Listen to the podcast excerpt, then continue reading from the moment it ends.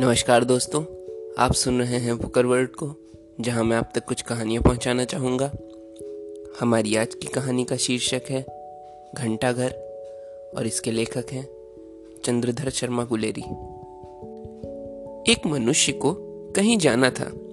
उसने अपने पैरों से उपजाऊ भूमि को बंध्या करके पगडंडी काटी, और वह वहाँ पर पहला पहुँचने वाला हुआ। दूसरे तीसरे और चौथे ने वास्तव में उस पगडंडी को चौड़ी किया और कुछ वर्षों तक यूँ ही लगातार जाते रहने से वह पगडंडी चौड़ा राजमार्ग बन गई। उस पर पत्थर या संगमरमर तक बिछा दिया गया और कभी कभी उस पर छिड़काव भी होने लगा। वह पहला मनुष्य जहाँ गया था, वहीं सब कोई जाने लगे। कुछ काल में वह स्थान पूज्य हो गया। और पहला आदमी, चाहे वहाँ किसी उद्देश्य से आया हो, अब वहाँ जाना ही लोगों का उद्देश्य रह गया। बड़े आदमी वहाँ घोड़ों, हाथियों पर आते, मखमल कनात बिछाते जाते और अपने को धन्य मानते आते। गरीब आदमी कण कण मांगते वहाँ आते और जो अभागे वहाँ ना आ सकते, वे मरती बेला अपने पुत्र को थीजी की आन दिलाकर वहाँ जाने का निवेदन कर जाते। प्रयोजन यह है कि वहाँ मनुष्यों का प्रवाह बढ़ता ही गया।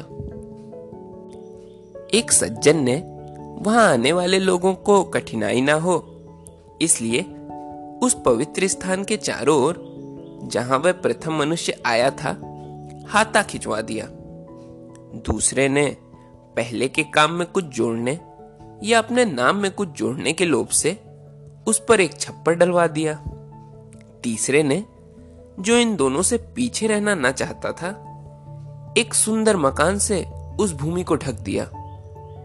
इस पर सोने का कलश चढ़ा दिया, चारों ओर से बेल छवा दी। अब वह यात्रा जो उस स्थान तक होती थी, उसकी सीमा की दीप और टट्टियों तक रह गई, क्योंकि प्रत्येक मनुष्य भीतर नहीं जा सकता। इस इनर सर्कल के पुजारी बने। भीतर जाने की भेंट हुई। यात्रा का चरम उद्देश्य बाहर की दीवार को स्पर्श करना ही रह गया, क्योंकि वह भी भाग्य वालों को ही मिलने लगा। कहना नहीं होगा, आने वालों के लिए विश्राम के लिए धर्मशाला, कूप और तड़ाग, विलासों के लिए शुंडा और सूढ़ा रमणीय और अमोद जमने लगे, और प्रतिवर्ष जैसे भीतर जाने की योग्यता घटने लगी, बाहर रहने की योग्यता और इन विलासों में भाग लेने की योग्यता बढ़ी। उस भीड़ में ऐसे वेदांती भी पाए जाने लगे, जो दूसरे की जेब को अपनी ही समझकर रुपया निकाल लेते। कभी कभी ब्रह्मा एक ही है, उससे जार और पति में भेद के अध्यास को मिटा देने वाली अद्वैतवादनी और स्वकीय प्रक्रिया के भ्रम से अवधूत विधूत सदाचारों के शुद्ध द्वैत के कारण रक्तपात भी होने लगा। पहले यात्राएँ दिन ही दिन में होती थीं, मन से होती थी। अब चार चार दिन में नाच गान के साथ और ऑफ़िस के काम को करते सवारी आने लगी। एक सज्जन ने देखा कि यहाँ आने वालों को समय के ज्ञान के बिना बड़ा कष्ट होता है। अतएव उस पुण्य आत्मा ने बड़े व्यय से एक घंटा घर उस नए बने मकान के ऊपर लगवा दिया। रात के अंधकार में उसका प्रकाश और सुनसानी में उसका मधुर स्वर क्या पास के और क्या दूर के सबके चित्त को सुखी करता था। वास्तव में ठीक समय पर उठा देने और सुला देने के लिए एकांत में पापियों को डराने और साधुओं को आश्वासन करने के लिए वह काम देने लगा। एक सेठ ने इस घंटे की सुइयाँ सोने की बनवा दी और दूसरे ने रोज उसकी आरती उतारने का प्रबंध कर दिया। कुछ काल बीत गया। लोग पुरानी बातों को भूलने लग गए। भीतर जाने की बात तो किसी को याद नहीं रही। लोग मंदिर की दीवार का छूना ही ठीक मानने लगे। एक फिरका खड़ा हो गया, जो कहता था कि मंदिर की दक्षिण दीवार छूनी चाहिए।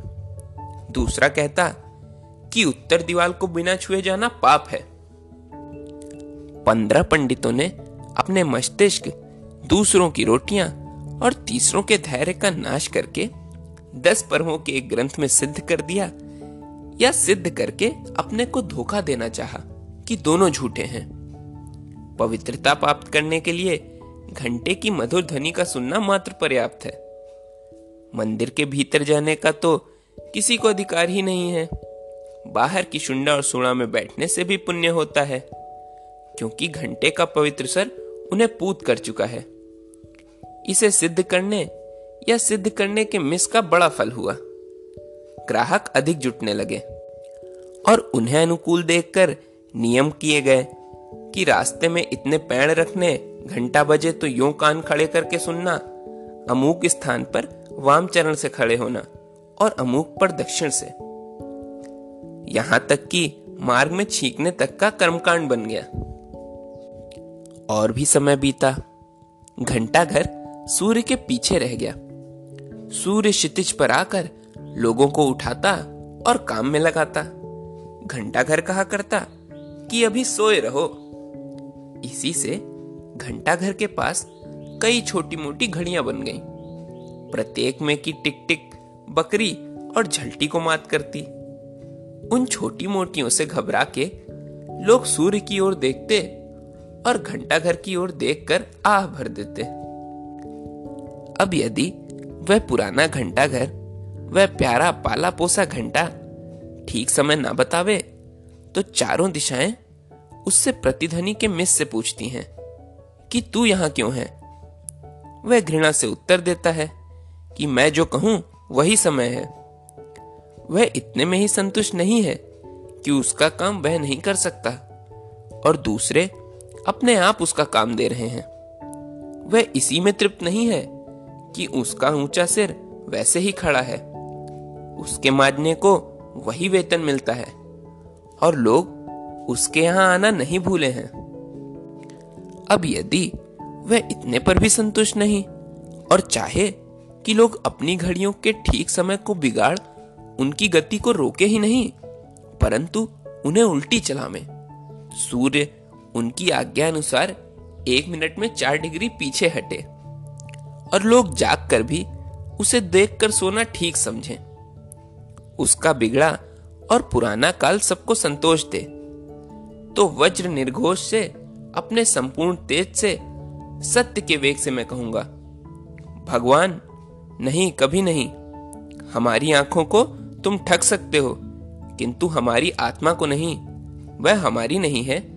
जिस काम के लिए आप आए थे, वह हो चुका। सच्चे या झूठे, तुमने अपने नौकरों का पेट पाला।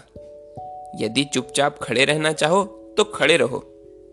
नहीं तो यदि तुम हमारी घड़ियों के बदलने का हट करोगे तो सत्यों के पिता और मिथ्याओं के परम शत्रु के नाम पर मेरा सा तुम्हारा शत्रु और कोई नहीं है। आज से तुम्हारे मेरे में अंधकार और प्रकाश की सी शत्रुता है। क्योंकि यहाँ मित्रता नहीं हो सकती। तुम बिना आत्मा की देह हो, बिना देह का कपड़ा हो, बिना सत्य के झूठ हो। तुम जगदीश्वर के नहीं हो, और ना तुम पर उसकी सम्मति है। यह व्यवस्था किसी और की दी हुई है। जो उचक्का मुझे तमंचा दिखा दे, मेरी थैली उसी की। जो दुष्ट मेरी आँख में सुई डाल दे, वह उसे फोड़ सकता है। किंतु मेरी आत्मा मेरी और जगदीश्वर की है। उसे तू, हे बेतु के घंटा घर नहीं छल सकता। अपनी भलाई चाहे तो हमारा धन्यवाद ले और और और चला जा।